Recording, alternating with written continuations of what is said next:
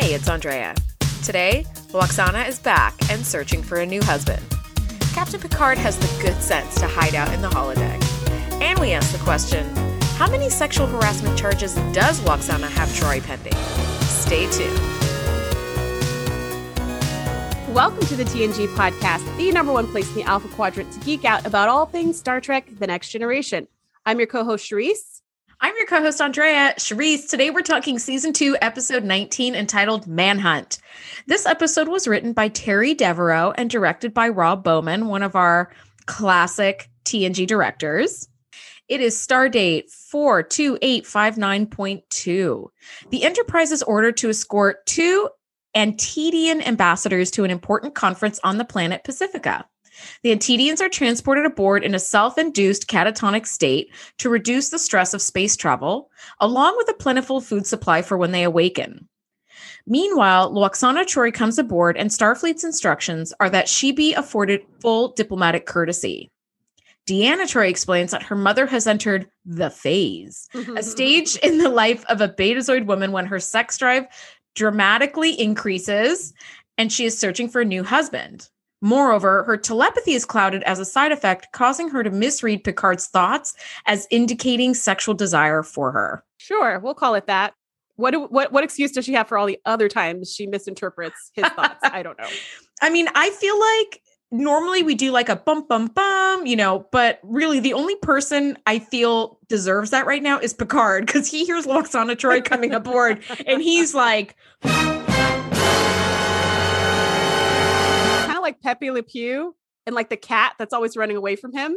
Did you see Yes. that cartoon when you were a kid? Yes. Picard is the cat. He's like always running, and no matter where you run, no matter how far you go, she will find you. I felt so much sympathy for Captain Picard in this episode. And I was like, listen, run as far as you can, jump in a shuttlecraft and go somewhere else. I don't know what to tell you, but I think hiding out in the holodeck was probably not a bad, not a bad idea. Um, Mhm. Charisse, do you have any um, initial thoughts on this episode before we start the breakdown? Yeah. So my overall thoughts were we and we were kind of talking about this before we hit record, is that this entire episode is just about Lwaxana's search for a new husband and what happened to her last husband. I don't know. Like, but anyways, it's her search for a new one. And um I kind of skip episodes like this. So for this Yeah. episode, I felt like, and Andre and I talked about this a little before. I felt like this episode was kind of like popcorn when you're really, really hungry. It's better Mhm. than nothing, but only sorta. That's what I was thinking. Yes. Yes. You know what? There is a line in this episode, and I'll bring it up again when we get to it. But Picard is playing the role again. You know, he's playing his like the big goodbye role, Mhm, Dixon Hill. Yeah. and he's trying to like kind of search through the holodeck for a you know for like a role that he can play in Dixon Hill that's he says more ambiance and less substance. And that I felt like was Oh exactly what this episode is, Charisse. I missed that. I mean, I remember him saying that, but I missed that connection. I think that's another Easter egg from our lovely writers telling us that they're not fools. They know the quality of their work, right? Yeah. They know when it's good and they know when it's this. Yeah, I think Terry Devereaux and crew uh, put that in there. That's that's that's my hypothesis as well, Mhm. because I think that they knew that this was just sort of a popcorn episode. It's a good one to to just visually kind of watch. You know, Mhm, Lwaxana yes. Troi, one of my least favorite characters, is flouncing around the Enterprise, but in the best effing outfits She's- ever. first of all, she always looks amazing. And that's one of my biggest takeaways from this ap- episode. She always looks amazing, anyways. But this episode, especially this episode, I literally want every single outfit Yes. she wore in every scene. Yes. Gorgeous. she looks amazing. Yeah. So visually, this was a really pretty episode. Um, and I would say, yeah, it's exactly that. It's a lot of ambience and not a ton of substance. Yeah, absolutely. Absolutely. I mean, that's I'm sort of right along the same lines as you. Um the Antedians was like supposed to be the main plot, but then was like shunted to like the B plot once Lwaxana beamed aboard. Mhm. And then Kind we find out plot. Kind of yeah, like- it sort of was. It kind of was because then there was a lot of plot reshuffling because then the Dixon Hill thing became the A plot, right. and then Lwaxana became the B plot, and then the fucking Antedians, like, who even cares about them anymore?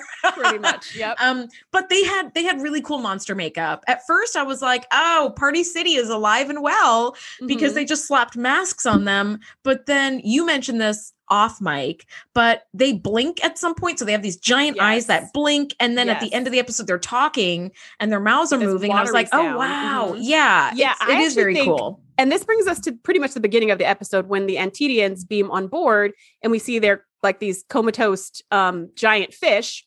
So first, the your first my first impression was like, oh gosh, what's going on with the makeup? Because it does look kind of weird. And usually, Yes. like we saw with Mordock and the Benzites, um, in a couple of episodes in season two, or in season one, I mean, um, that they have this really cool fish makeup. And I was just like, I, their fish makeup is usually on point, but this one looked a little rough to me. But as I looked closer, I was like, wait a minute, this isn't just a mask. This is full on like, this is really intense. That they put a lot Yes. of work into turning these fish into a human like face that also looks like fish because the actor's eyes had to be coming through kind of like the gill like slits of noses from the they had to be, I feel like they had to be completely blind in there. yeah i mean there was like gaps so maybe they could see a little bit of something but i mean there's no way they could see clearly through all of that makeup but i do think that the makeup was very very cool and probably Mhm. took a ton of work and it was fully completed from front to back all the way around and then their outfits looked like scales so i thought all of that was really cool um i don't think it was as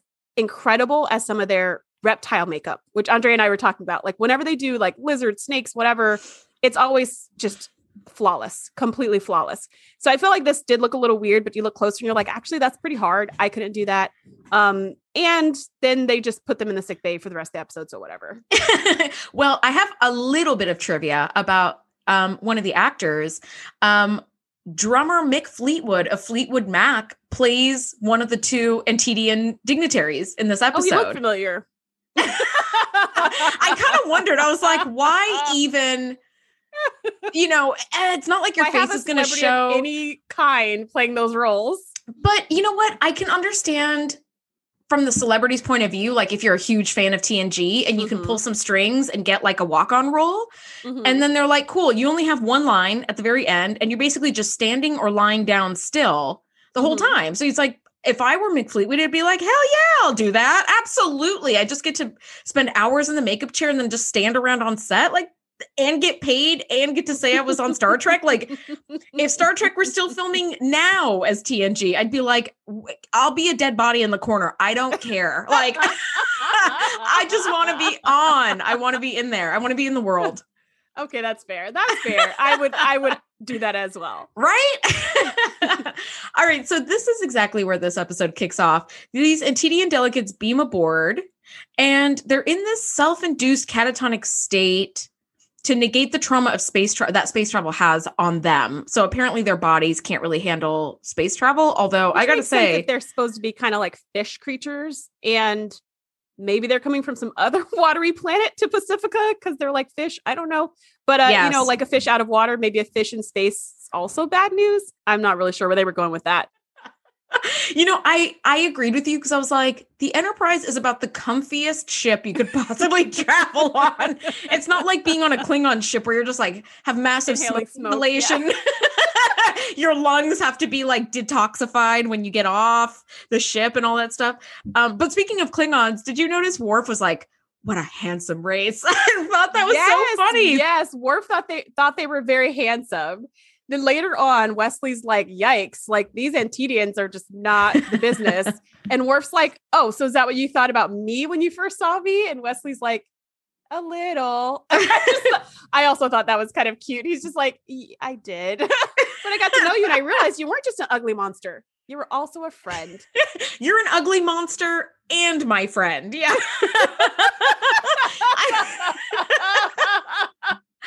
I mean, but Charisse, you're right. You're an ugly monster and my friend. anyway, so as Worf is sitting here admiring the Antedians and their like squid slop soup that they brought with them to like eat when they come out of this catatonic state, Mhm. Suddenly, a shuttlecraft comes into contact with the Enterprise, and Deanna Troi is like, "Oh my god, what is she doing here?" And Mhm. whenever Counselor Troi says that, I feel like red alert, shields up, arm photon torpedoes because Right? Lwaxana Something's Troi. going wrong. Yeah, Mhm. Lwaxana Troi is coming aboard. so maximum warp. Any direction, engage. Any direction. Just anywhere, up, down, left, right. Um, so Lwaxana Troi, well, let me back up. The pilot of the shuttlecraft is like, Enterprise, this is shuttlecraft, whatever, coming in. And Lwaxana in full Lwaxana Troi fashion, basically just browbeats the man and pushes him aside. And she Mhm. announces herself. And I know that she had this long title, but I never like got the entire title. And here it is. Lwaxana Troi, daughter of the fifth house, holder of the sacred chalice of Rixx, heir to the holy rings of Betazed. I was like, that's a hell- that's a hell of a title. You add Mother of Dragons on there, and you're covered. and I am in. Yeah. she kind of has a really cool title. She, She really does. does. Yeah. Um, and she is sent, she was sent to represent Betazed at the conference at Pacifica, which also Pacifica, great planet name. hmm And you just picture an oceany planet like immediately. Yep. So they, they nailed it with that one. Yes. Yes. I feel like Atlantica doesn't flow as well. As You know, Pacifica. I was thinking the same thing. Oh my God, Charisse, this is why we have this podcast. I was thinking the same thing. I was like, Atlantica. No. No. Pacifica. Mm-mm. Yes. Mhm. Yep. Maybe we should put a poll on Instagram out this week for uh, would you go to Atlantica or Pacifica and just see what our listeners would I, I vote for that poll. Yes, I would love to Okay. what people have to say about that. You don't even vote in the poll, you just vote for having No, the poll. I vote for the poll existing, and that's as far as my vote goes. okay. Um, All right. I follow us on Instagram. I'll vote on it. okay. Um, yeah, we are by the way, we're at the TNG podcast on Instagram. So check us out. We do have weekly posts and polls and all sorts of fun stuff on there. So if you ever feel like further nerding out about TNG, check us out there. But yeah, she Totally. she comes aboard and start and and just starts creating havoc, Charisse. It's Mhm. just havoc. She does her thing. She brings Mr. Homn back, so we get to see Lurch one more time, which always makes me smile. Yes. And he's carrying around her luggage. And the first thing the Lwaxana does is say, Picard, I know you're glad to see me, blah, blah, blah. Go ahead and carry my luggage. Do me the honor, which is so effing rude. I can't even deal. Like, I can't even deal. And I think this is supposed to be cute or flirtatious or something, but it's just, it's just disrespectful. And I'm not okay with it. And I'm not okay with Picard being okay with it either. Like, it just bothers me a lot. Like, I get that she does not care about chain of command, but then maybe she does needs to not be on the ship and she can go ahead and stay on that shuttle. And why is she Yeah. an ambassador then? If she can't like handle politics, I don't know. So I just yes. have problems or with that. Like, diplomacy. just like basic Yes. diplomacy. yes, or basic social skills. Like, like you don't right. You don't ask the captain of the ship to carry your luggage around when you literally have a valet whose job is to carry your luggage around. It makes no sense. Yes. Now what's he doing? Also- behind you, being bored. Also, that valise is so effing huge. You have Mm-hmm. to know by now that most human men cannot carry that thing. So stop trying to make the human men carry that thing around because in the big goodbye we had that same issue. Was it the big Mhm. goodbye? Or was it was No, it Haven wasn't or something? It was Goodbye, Haven. Whatever she was in. yeah, it was in Haven where Picard was the one lugging that thing around and Right, dying. mhm. And this time Yep. it was Riker.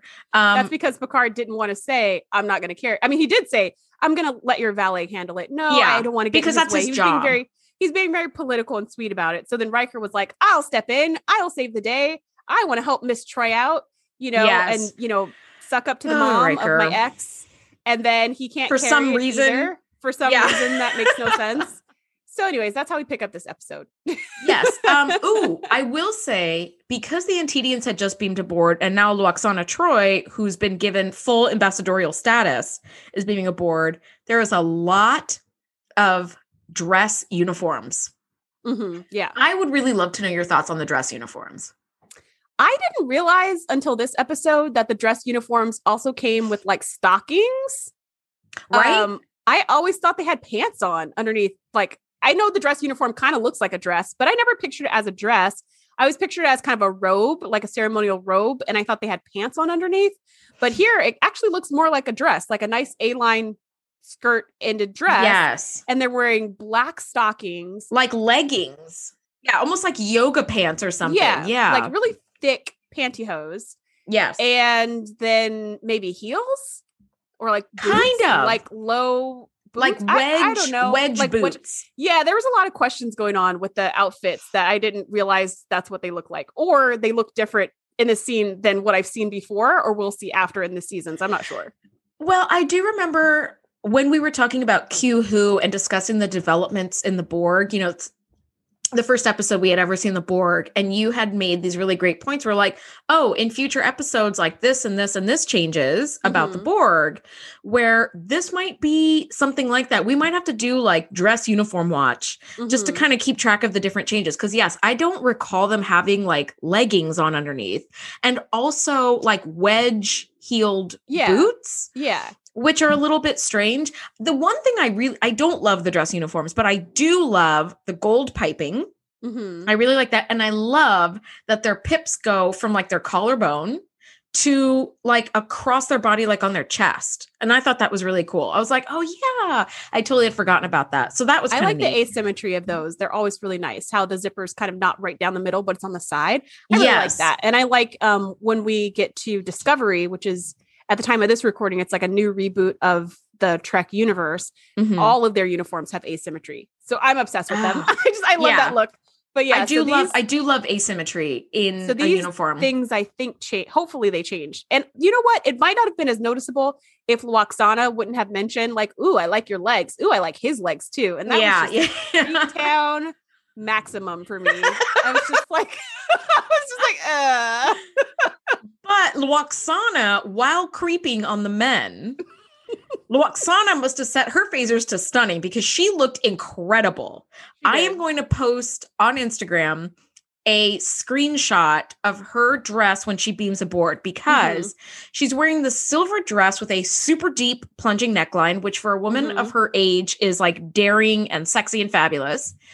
She has this outrageously like colored and structured holographic color purple silver overcoat that's got like a bustle kind of like stitched underneath. I don't know. It's it's so unique and so eye-catching. And I was like, the costume department Mhm. must have had a field day whenever Majel Barrett was going to make an appearance appearance as Lwaxana Troi because they absolutely go so above and beyond for her you know her costumes. Mhm. Um, and if any of our listeners have ever done a Lwaxana Troi cosplay, please, Mm-hmm. please tag us on the TNG podcast on Instagram because I really want to see it. I think that would be a kick-ass cosplay. And it'd be one that most people don't get. It's like a deep, a deep dive Yep. cosplay. Mhm. most people Yeah. wouldn't get it. But at any rate, so she's over here. And if you're wondering why we're spending so much time on costumes, is because that's probably the best part of this episode. Yep. Was her costumes, Picard's later costume, Data's Yep. costume. Like that's the good stuff. The storyline, uh, not so much. Not so maybe We much. should talk about that. yes. So it turns out so she says, you know, as as a representative of Betazed, I'm going to have a ceremonial dinner um this evening as a, you know, as a delegate. But when the Mhm. captain arrives, he finds it's only him Mhm. and her in a candlelit room and Mr. Homn drinking alcohol like it's going out of fashion. I kind of wanted to have like an intervention for Mr. Homn by the end of this episode because I feel like he is sliding into alcoholism really badly. Mhm. Like Or has every been there for a while. maybe, maybe. Um, first of all, Picard brings this blue like thermos. Mhm. It's like a gallon. Yeah, it's it's so cool looking. I really want to try to like make one of those. They're very very cool. It's got that kind of like pyramid shaped top. Mhm. Anyway, Mr. Homn downs that thing in one shot. And then he's also like finishing off the empties on the table. And I was like, Mr. Homn, that's a bad. You do not drink the dregs of somebody else's cocktail. That is really gross. Or do you? Oh my gosh. Well, meanwhile, Lwaxana is cringe inducingly trying to seduce the captain. And she's doing the like under the table, like rubbing his leg with her foot and Mhm. is it hot in here taking off her jacket it's like oh Mhm. my god if if we wrote if we reversed the gender roles this would be like ma'am you need to get out of there like call for help and get out of there Seriously, seriously. I was what when I was watching this scene in my notes, I wrote, "Can you spell sexual harassment?" Like, come on, Lwaxana. Like, this is this is beyond and you know what the thing is and we've talked about this before because Deanna Troi usually finds herself in these types of situations because she's kind of flirtatious. She's yes open to lots of different types of romance, and people pick Yeah. up on that. And so she's she finds herself in these situations, which I feel like is fine because she's giving signals like I'm down with this, like I'm willing to try it out. Yeah. Picard, on the other hand, it's the opposite, and that's what makes it harassment. At no point does he ever make any indication whatsoever that he wants to be with her romantically in any way. And so for her to make this dinner, which is a total setup, like she straight up lied. She knew the only way to get him there was to pretend like other people would be there. And then she's trying to seduce him in this really overt way, which if he was interested at all, he would have taken a bite by now. And he hasn't. And she just keeps pushing harder and harder and harder. And that's what makes it inappropriate. It's like, how many ways can he show you that he's not interested yep for you to just back the F off? And apparently there are no number of ways because she continues to sexually harass him for the rest of eternity. Yes, I, you know, I couldn't agree more with everything you're saying. I think that the only reason he can't outright be like, "So you Mhm. lied to lure me in here," is because she's been given like ambassadorial status Mhm. by Yep. Starfleet and so he has to Play along. part of his somehow. duty kiss her Mhm. ass and I think it's so disrespectful. This is one of the things that really makes me dislike her so much. And one of our listeners Cassandra, given Cassandra a shout out. Whoop. Um, you know who you are. pointed out pointed out to me um a while ago that one of the things that like makes Lwaxana Troi like such a badass is that she's doing her own thing. She's not having men tell her what to do. She's of a certain age and still sexy and still vibrant Mhm. and still very much like in command of like herself, her body, her Mhm. mission, her purpose. And I do love those things about her. Um, so Cassandra, thank you for mildly changing my mind about Mhm. Lwaxana, but the things that make me dislike her are how she will beg, borrow, and steal to get her way. Mhm. And that I do not like. The dishonesty, I'm right with you, Charisse, like really, really bothers me. Um, and so one of the one of the lovely, brilliant things that Picard does is he calls Data in. And he's like, Data has the best anecdotes. We definitely need to have him join us. And then he shoehorns Data in. And I love just how excited Data is to like have small talk. His version of small talk, which is awful. so good. It is so good. And so Lwaxana could not be giving out more signals that she is so sick and tired of having data there. oh, it's glorious. It's glorious. It's it was a genius move because you're right. Picard can't just be like, I'm out of here, or how dare you, or anything like that because of the whole politics of it, because he is a good politician, unlike Yes. Lwaxana. So he's put it in a really compromising situation. So instead, Yep. he calls in reinforcements from the perfect person because Data will never realize what's going on. He won't get the hint. he won't feel uncomfortable at any moment of time of this conversation. So he just brings him in, and this is the most engaged you ever see Picard into anything Data says is during this dinner right here.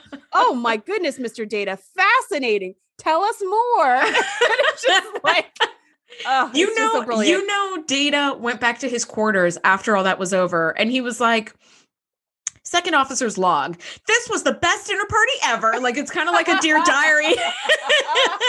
all of my anecdotes killed. And I'm not talking about the blah blah virus from blah blah blah, you know, whatever. Like Yeah. he's just Yeah. so tickled with himself and that conversation. And so thankfully, Picard is able to extricate himself. And Counselor Troy realizes that Lwaxana is undergoing the phase. So that's a Mhm. stage in life when her sex drive dramatically increases and she's searching for a new husband. To answer your question about what happened to her previous husband, it says in the um show bible i want to say um that she is widowed so deanna's father has passed away and they did have like a very long and happy marriage but he has since passed so she's been widowed for a long married time again after that, but maybe she gets married again to someone else later on. Yes, that's exactly what happens Husbands. she she has i think I'm, i might need Right? to I'm do a little deep dive into her We'll figure Well, this out. Not today, but here's the thing is we don't like her enough to really find out so it's like whatever What I mean You- by that is by the end of season seven, we will have figured it out. yes As we rewatch the episodes, we will figure it out. yes.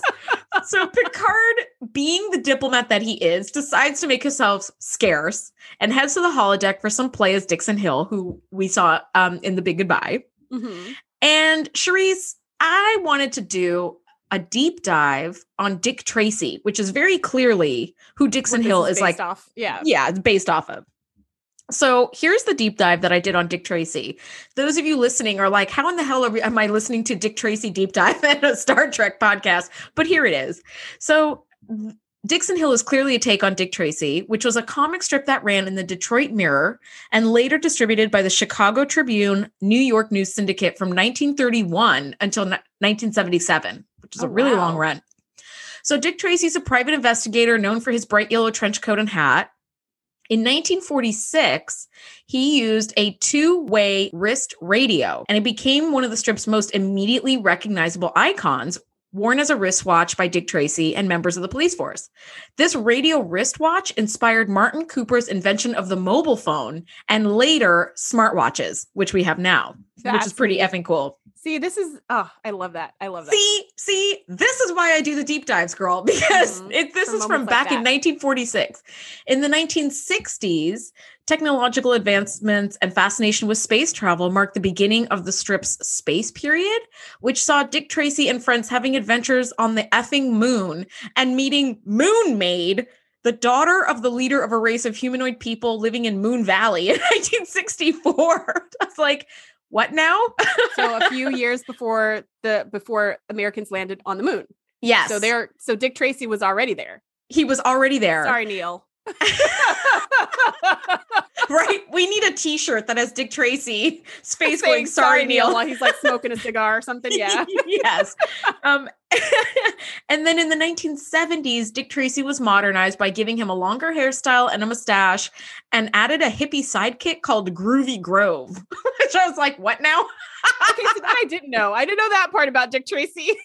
Yeah, so they were trying to bring him up with the times. And then the Dick Tracy comic strip was retired on December 25th, 1977. So Christmas Day, 1977 was his last appearance in a comic strip. And then, of course, they picked it up as movies and all that kind of stuff Mhm, later. Yeah. But anyway, so that is the deep dive on so Dixon 10 Hill's, like- after we get the last Dick Tracy comic, we get this episode here. yes, Or the big goodbye as well of Dick Yeah. Tracy kind of reimagined. lives again, sort of, as Picard. So I thought that was really fun. And I had a really good time looking into that. I was like, huh. Well, I'm glad you got something out of this. I'm, I'm glad you found something in your deep dive that was really enjoyable because that was actually super cool. And and I know that this episode was not it wasn't bad. It just wasn't it just wasn't a lot. So I love that addition to it. I think you just spiced it up in a really nice way.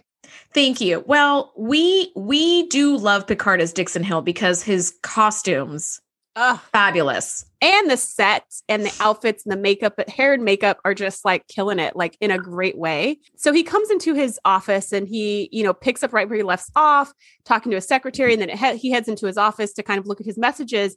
And my first thought was, I wonder if Picard has some PTSD walking in here because the last time he was in this office, right? Because his secretary even said it. like, Whalen got killed almost. yeah. The, and, and his secretary even said, like, hey, Dix, you're looking at me like you haven't seen me in a year. Because it's been probably like that, That long was- since the big goodbye. That was that was a cute little Easter egg too. yeah. So It's I'm been like, a year. He, is he kind of worried that the last time he was here, his colleague was bleeding out under his desk? Like he's just like, do what you need to do. Everything's just as I left it. Let me turn on the radio. I was like, oh, okay. I guess what happens in the holodeck stays in the holodeck. I guess so. Well, also, I was thinking the last time he was playing Dixon Hill, he was on a date with Beverly Crusher and didn't even know it. Yep. And I thought at least nobody likes Pulaski enough to ask her on a date on the holodeck. Well, that's not true. Moriarty did, but he uh, technically Oh, that's was true. kidnapping her. But he gave her some tea and crumpets, so it's kind of like a date, That's pretty true. a ki- kidnap date. I don't know. It's kind of like I don't know. Space. Well, they brought back mentioning the secretary. Her name is Madeline. They did bring back Rhonda Aldrich or Aldrich to play Madeline. So I thought that was cool that they have the same actress, you know, same wardrobe and hair, which was wonderful. The costume and set deck is such perfection. Um, I was doing a little research about set design and set decorating because that's a little bit of like a dream job, maybe one day for me. But there are these sets that are built that are called swing sets, which is kind of a cute play on words. And you have a standing set, which is like the bridge. They build it and then it stays essentially Mhm. the same, but with very minor tweaks, you know, throughout the seasons. But swing sets are sets that are very quickly assembled and then disassembled again because they're not going to keep that set standing from the big goodbye for Mhm. like years, right? We only Right. see it a couple of times. But in order to do a swing set, Charisse, the set design and set dressing team have to take like exact measurements of where absolutely everything is so that when they build that set again, it is as if you're it never got exact- taken down. Exactly, exactly. So Mhm. I cannot even imagine the number of like photographs and measurements and everything, you know, for the desk, the so pictures, is the these everything. people put IKEA to shame. That's what you're saying. oh my God. absolutely. Absolutely. Impressive. Well, they they knocked it out of the park because I couldn't tell. Like I can tell that set wasn't there forever. It looked perfect to me. And I'm sure there's all these little details that make it feel perfect that I just can't even pick up in my brain. But because they made it perfect, there was no gaps. Um, Yeah, it was seamless. The, like the When Picard- 1940s yeah. fan, the little fan that's like in the corner. If you guys happen to Mhm. watch this episode, it's just a little like table fan, but just I'm like, where did you guys even find a fan like this that is so clearly from like 1942? I like my mind was just so blown by like those little details. I mean, it Mhm. truly tells such a story. But please go ahead. I cut you off. Oh, I was just gonna say I love the music. When he turned on the radio, I was like, "Ooh, this is this is really cool." Like, and then he turned it off because somebody came to the door. Hmm. And then we get some more uh like plot line going on with actual Dixon Hill, which kind of does pick up where it left off because last time a mob boss came into the office and shot Whalen in the stomach, and they all Mhm. had to like negotiate their way to get out of the holodeck because the safeties were off, and I forget Yep. why. So here it kind of picks up where it left off, where somebody comes in and to Immediately. immediately immediately about to kill Dixon Hill. And you're like, oh my gosh, like this is, and he's just like, program, stop, you know, computer, stop program. And you're like, yeah, stop this. This is terrifying. This isn't seem fun mm-hmm. at all. Like, I would not run this program. no. Well, I mean, also though, I feel like I would because the safety protocols are in place. So it's like you can try to shoot me all you want, but like it's not gonna do anything to me. I think your But- character might die though. I mean, it should, right? And reset the program. I wonder. Oh, like see, a there's choose your own adventure, right? Like, you Yeah. just be like, ha ha ha, because that wouldn't make sense with the program. Yeah, the. I storyline. fake bullets or real bullets flying at me. Andrea. You can hand you can take that. I'm I'm good. I'm super good. I I'd be feel playing like- solitaire in the holodeck.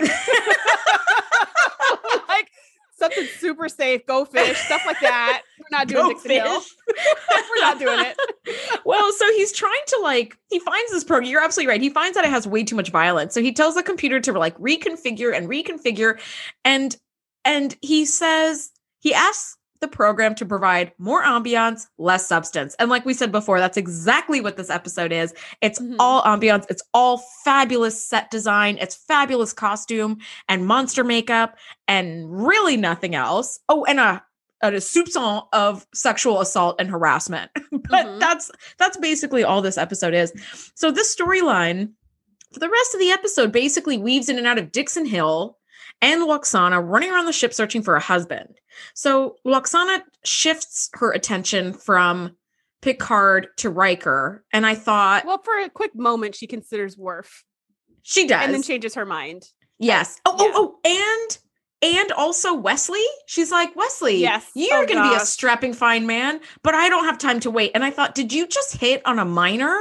What the fuck? She did. That was Ah. really disturbing. That I was like, please tell me that didn't just happen because this is taking it to a whole nother level of criminal. like, there is just- no universe, truly no universe where that is acceptable. no. I was like, No. ew, what is going on? Yeah.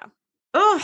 Well, she lands on Riker, and I was like, well, she's got good taste in senior bridge crew, I guess. Yeah, and she, I mean, she does it as Troi sitting there, Deanna sitting there going, No, mom, not him. Anyone else but him. Why not, little one? Why not? I know he's the love of your life, but what does that have to do with me? It's just like, are you are you serious? There This are like, one thousand psychopathic. people on this ship, Yeah. and you go for Riker, the one person, the only person really in the whole universe that Deanna has ever been like this madly in love with. And wait a minute, can we go back to the fact you just hit on Wesley? Like, we just got some problems. Can somebody lock her up until Yes. the phase is over, Throw or give her, her some into the brig. hormonal therapy or something? Put her back on that shuttle. Like, Yes. Get her out of here. On autopilot with literally no man within a zillion miles. or maybe women because there's she's apparently not hitting on them. And Yeah. again, we have a thousand people on this ship alone. Well, I did I did think she does land on Riker and I understand 100% why Troi was like not him. Um and this is where I thought Lwaxana is an effing sociopath. She will do anything to get her way. Other people's feelings do not matter to her, or they don't seem to very much. I think we do see later in the future when Deanna does get like genuinely pissed at her, she will be like, "Hey, hey, wait a minute." You know, it does. I think Deanna's feelings kind of affect her a little bit, but nobody else's because she lands on Riker and then announces immediately to the whole bridge that they're getting mm-hmm. married. And this right here is why I do not like her. No one else's feelings matter to her. And I just wrote in my notes, ugh. How do you like, spell ugh. that? U G H period. That's how you spell it. Ugh. I was like, this is just the gr I wrote U G H period on my notes. Okay, got it. Got it. Yes, I agree. And I don't and and I think she's always like this. I want to give her the benefit of the doubt that she's under a hormonal fugue. Like her mind state is just just off. Like she's just not in her right mind clearly. Right? She Mm-hmm. just she just hit on like a 16-year-old boy. Something's wrong with her. Ew. Following yeah. hitting on Worf. I mean, so many things are wrong here. So like I could give her a pass saying her hormones are getting the best of her and she doesn't even know what she's doing or saying. She's like blackout drunk with whatever kind of Betazed hormones she's got. But at the same time, it's like, but then when, you know, but I said this at the beginning of our, of our episode, what about when she's not under the influence of hormones and she's having the same types of behaviors, just not as exaggerated? She hasn't, you know, confessed that some she's marrying someone, but a lot of these same things of not paying attention to other people's feelings, misreading or totally making up what other people are thinking about her to make her sound so like wanted and desired, like all of those behaviors are still there when she's not drunk on hormones. So yeah, and that's amplified those parts of her. Yes, it totally like magnified the worst parts of her. Um and that's why I don't really like her. I mean, I I appreciate that she is like a woman about, you know, her business, but I I not a huge fan of the sexual harassment. Really not a big fan of that part of her. Um, or the pedophilia, Yes, which thankfully no. she didn't act on. Oh my god, that I would have had to quit TNG if that happened. I would have just been like, I'm done. I'm gonna just tap out. Um, so she is dressed in this spectacularly awful dress, but it is a, a feat of like costume design, like architecturally how those shoulders are Yeah. held up. And she says, My fiance just has to see me in this. Where is Commander Riker? And you know, asks the computer, and the computer says Commander Riker's on holodeck two. Riker has gone to the holodeck to inform the captain that our Antedian friends are coming out of stasis and we're going to have to deal with them in a minute. So he goes to the holodeck. Lwaxana follows him there and finds the captain dressed as Dixon Hill. And I love that they're at Rex's bar, which is part of the storyline for Dixon Hill. Mm-hmm. And you did mention the music. The song that absolutely jumped out at me is as they walk into Rex's bar, Moonlight Serenade by Glenn Miller is playing. And I even did a cross reference. I was like, what year was that released? And what year are they playing on the holodeck? And it's Mhm. time appropriate, which I effing love. Moonlight Serenade came out in 1939 and they're supposed to be in San Francisco in 1941. And I was like, oh my God, it was a huge hit of a song. So it would be playing on the radio. I just thought whoever did the research into that was just, oh, it was so good. Like it just made my little heart so happy. I was just going to say another thing about the holodeck that kind of um surprised me and I had never had this thought before despite me watching the show for like 30 years um is that at this one point so they're they're smoking right? And they're Mhm. like you know so I was like wait a minute. You can smoke on a holodeck and apparently you can eat and drink on a holodeck but all these things are are just photons. They're just light. They're not real Yeah. things. So then it made me think huh i wonder if you experience those sensations the same way you would if you were doing that in the real world. And if so this could be a really cool way to you know smoke as much as you want without getting lung cancer Yeah. whatever you want without getting fat That's what I would do. be that's that's what I was thinking. My first thought was like, wait, you can smoke here without getting cancer. That's amazing. And then my second thought was, what could you eat and not and not have to worry about it anymore. You can have ice cream all day. Yes. So yeah, that. I've never thought about that before. This this moment in this episode when I saw um whoever it was smoking, and I was like, huh, it was is- Picard and was it Madeline, the secretary. Yeah, Yeah. Like how fascinating. Like that you would experience your lungs filling. Would you experience the burning sensation? Yes. The, Would the you- mental high? Would you drink and get drunk? There's a Yeah, question. or feel something. I would would it be connected to the replicators? I don't know.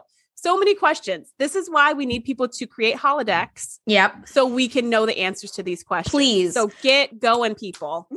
Please and thank you because I would just eat my heart out and drink my heart out and never like get fat or day, or like worry about a hangover after having like one too many Manhattans or something. Like that that would be amazing. That'd be so much fun. Um but yes, that that's that is a far more important question than what the F Lwaxana Troi is doing on the holodeck. So she storms onto the holodeck and she's like, So this is where you've been hiding out, Jean Luc. And I love that Picard kind of turns his head. You know, everybody's done that thing where you don't want to be spotted by someone. Um, but I love that Lwaxana is charmed by Rex, who's the owner of the bar, and she Mhm. immediately declares that they're getting married. and Rex is all about it. So you're like, finally, she's found someone who's like will not complain or take it as sexual harassment. This is what a go sign looks like, girl.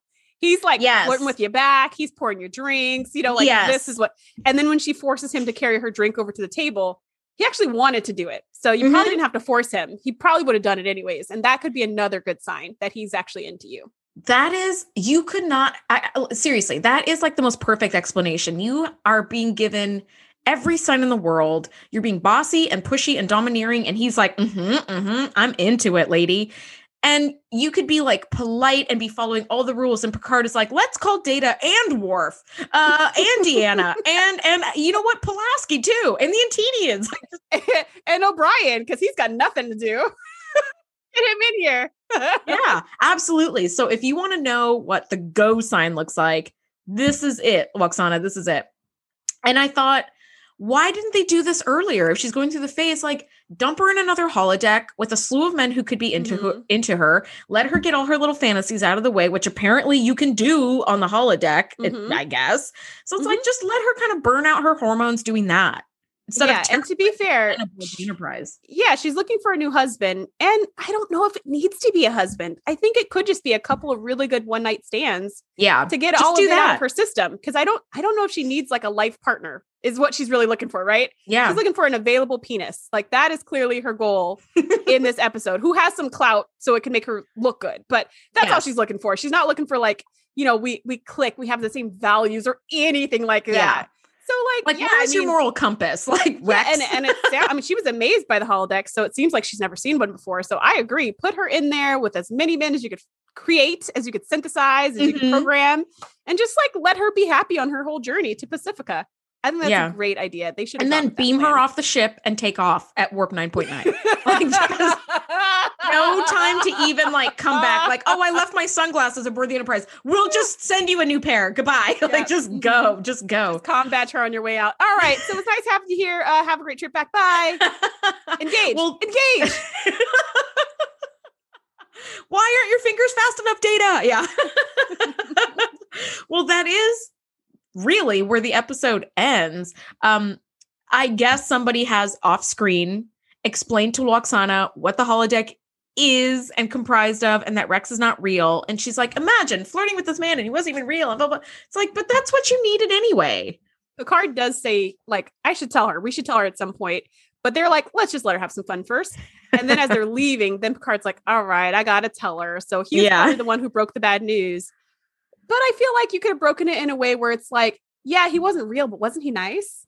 Don't you want more of that? Here, go ahead and take this technology and never bother us again. well, just a thought. You know, I think that is why you are the solution lady, Charisse, because you know exactly how to break bad news to people in a way that's like, oh, oh, okay. Like that wasn't so bad. Is it bad news or is it amazing news?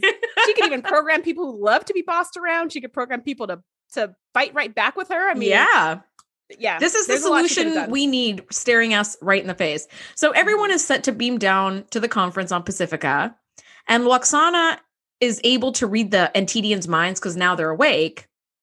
and reveals that they're not delegates, but they're assassins who plan to blow up the conference. And what was the point of that? I mean, why couldn't they just be like, okay, uh, the three of you beam down. Nice having you on the ship. Bye. Like it created this conflict as a storyline. It created a conflict that uh A didn't need to be there and B was solved seconds later. so it's like, oh, okay. and right. C that could have actually been interesting Mhm. and could have made a really cool like B plot line if we didn't do that. I don't yeah, this this episode was kind of all over the place, but it could have been a cool storyline to like figure out what the Antedians wanted to do, what they were there for. We just have them kind of in stasis for a while, then we have them eating those gross squid things, which was totally Ugh, nauseating of a so scene. gross. Yeah. And now we see them trying to beam down, and oh wait, they're assassins and they want to blow everything up, but we don't know why or how or what or any questions because then we're just going to arrest them. Okay. And also, she mentioned that their like scale like costumes were lined with some kind of explosive, high yield explosive, yes. and they were just like, "What? What? No, no, it's not." And then they scanned them, and they were like, "Yes, it is." Put them in the brig. But Mhm. I thought, um, question: How do they detonate those high explosives? Can we take those outfits off of them? Like, is there any way to? Can we can we like disable this before we just march them on down to our brig in our ship? Yes. I mean, yeah. You're so now going to I- I- blow a hole into big enough that the Borg are going to be envious. I mean, come on. yeah, just just because they can't because they got caught. You know, I'm figuring they didn't expect to like leave Pacifica. I don't know. I just had like lots Yeah, of I wonder if questions it for was- that conflict. Maybe it was a suicide bombing mission. Who again- never know. exactly? And you know what? Honestly, we don't need to know because this was an effing conflict that never even needed to arise in the first place. But then they just, I think it was. shoehorned a- it in. Yes, I think they shoehorned it in. My my suspicion is in order for Lwaxana to redeem herself a little bit for her shitty behavior the entire Mm. time she's been on and the ship. And also show that her her uh, mental powers are back, right? Because it was all foggy during Yes. the phase, which apparently only Yes. lasted for a few hours. So lucky her. Menopause for true. human women lasts a lot longer. Um, Yeah. but I guess her phase was like a good solid six hours or whatever. Um, and it's show- it's showing that like her mind is back to work. Maybe that's what Yeah. I don't know. or or that even though she might be clouded about like sexual drive, she still can read the shit out of some Antedians and like take them down. Yeah, I, I don't know. But anyway, they're taken into custody and Lwaxana beams off the ship. And as she beams off, she's like, Jean Luc, what naughty thoughts or some some shitty, slimy Yeah. thing like that to say. Mhm. How are you given diplomatic status when you're Ever. such a shitty diplomat? Come on. Even if that's acceptable to say as a Betazed, you, as a diplomat, you have to be trained in many different cultures, Mhm. n- societal norms. And you Mhm. must know, especially since your husband was a human male, which is Mhm. Deanna, the reason she's half human and half Betazed. You don't know that that's not okay to say, or you do know Mhm. and you said it anyway. And, and I just thought either you're ignorant or you're an asshole. And that's why I don't like her. Yep, yep. And then also when she first beamed on and saw the Antedians, she was talking crap about them and talking crap about them the whole the whole episode. Whenever she saw them, like, oh, they look better in sauce. You know, just stuff where like, if they were actually delegates for another country, like you don't say stuff like that in a diplomatic assembly about other diplomats, where you're like, those ambassadors look better in sauce. What? I mean, I Yeah, thought it was I a pretty with you. funny line because they're fish people, but I was like, dang, girl, you don't say things like that. Those Yeah, are funny inside your brain thoughts, Yes, not yes. outside of your mouth thoughts. You know, just how would I explain this to a child? Like, we just keep those thoughts in our head, Mhm. maybe. I don't know. Mhm. Anyway, yeah, my final thoughts on this was it was just sort of like noise shaped air. That's all this was. What were your final thoughts on this? I mean, I think you said it perfectly with that Dixon Hill quote of the ambiance without the substance. That was this. and I don't think it was so our the episode we had last week was called Up the Long Ladder. Don't watch it. It wasn't good. I feel like this one's not great either, but it wasn't bad either. It just was It's a kind it's a of summertime popcorn flick. Like you go to see a Marvel movie for the explosions and stuff, right? You maybe don't go for like the deep writing or whatever. Like Mhm. eh, that's kind of what this this felt like a summer fun, easy, light episode, but really didn't offer a whole lot of character development for anybody. unless you have a really good fanfic of this episode, because there were some plot lines that could have been kind of interesting, I'd be interested in finding out what was going on with the Antedians. Like, what the heck was that? So if you have a story about that, please send us an email to info at the tngpodcast.com because I would love to read it. Me too. I and I'm a huge fan of fanfics. So I'm a fanfic fan. So please, if you've got even a you know, a skeleton of a storyline, I want to know. Um, Charisse, that's where this episode ends. And I am happy to let, you know, everything just sail off into the sunset or onto Pacifica um, and leave it be there.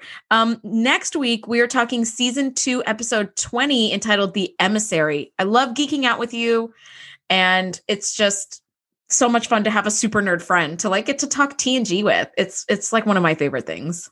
Yeah, mine too. And I want to say thank you if you are listening to this. If you hear the sound of our voice, you you made it to the end of this episode. Congratulations. Um, we all made it.